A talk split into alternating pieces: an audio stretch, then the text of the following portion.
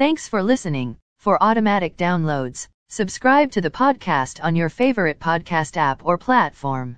Stock markets were mixed. S&P TSX was up 106.6 points to 20,206.41. Dow Jones Industrial Average was up 26.76 points to 32,223.42.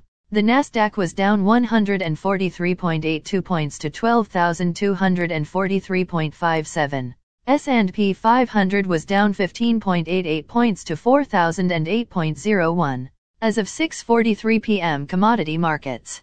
Gold is down 64 cents to $1,822.10. Silver is down 4 cents to $21.59.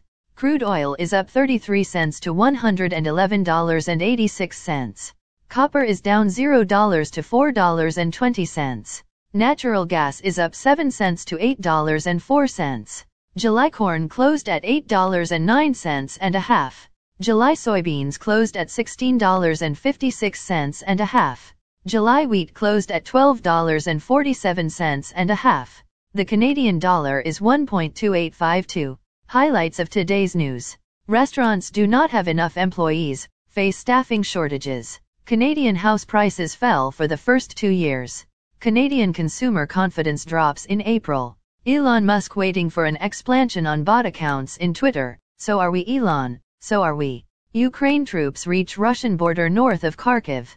Again, thanks for listening. For automatic downloads, please subscribe on a podcast app or platform.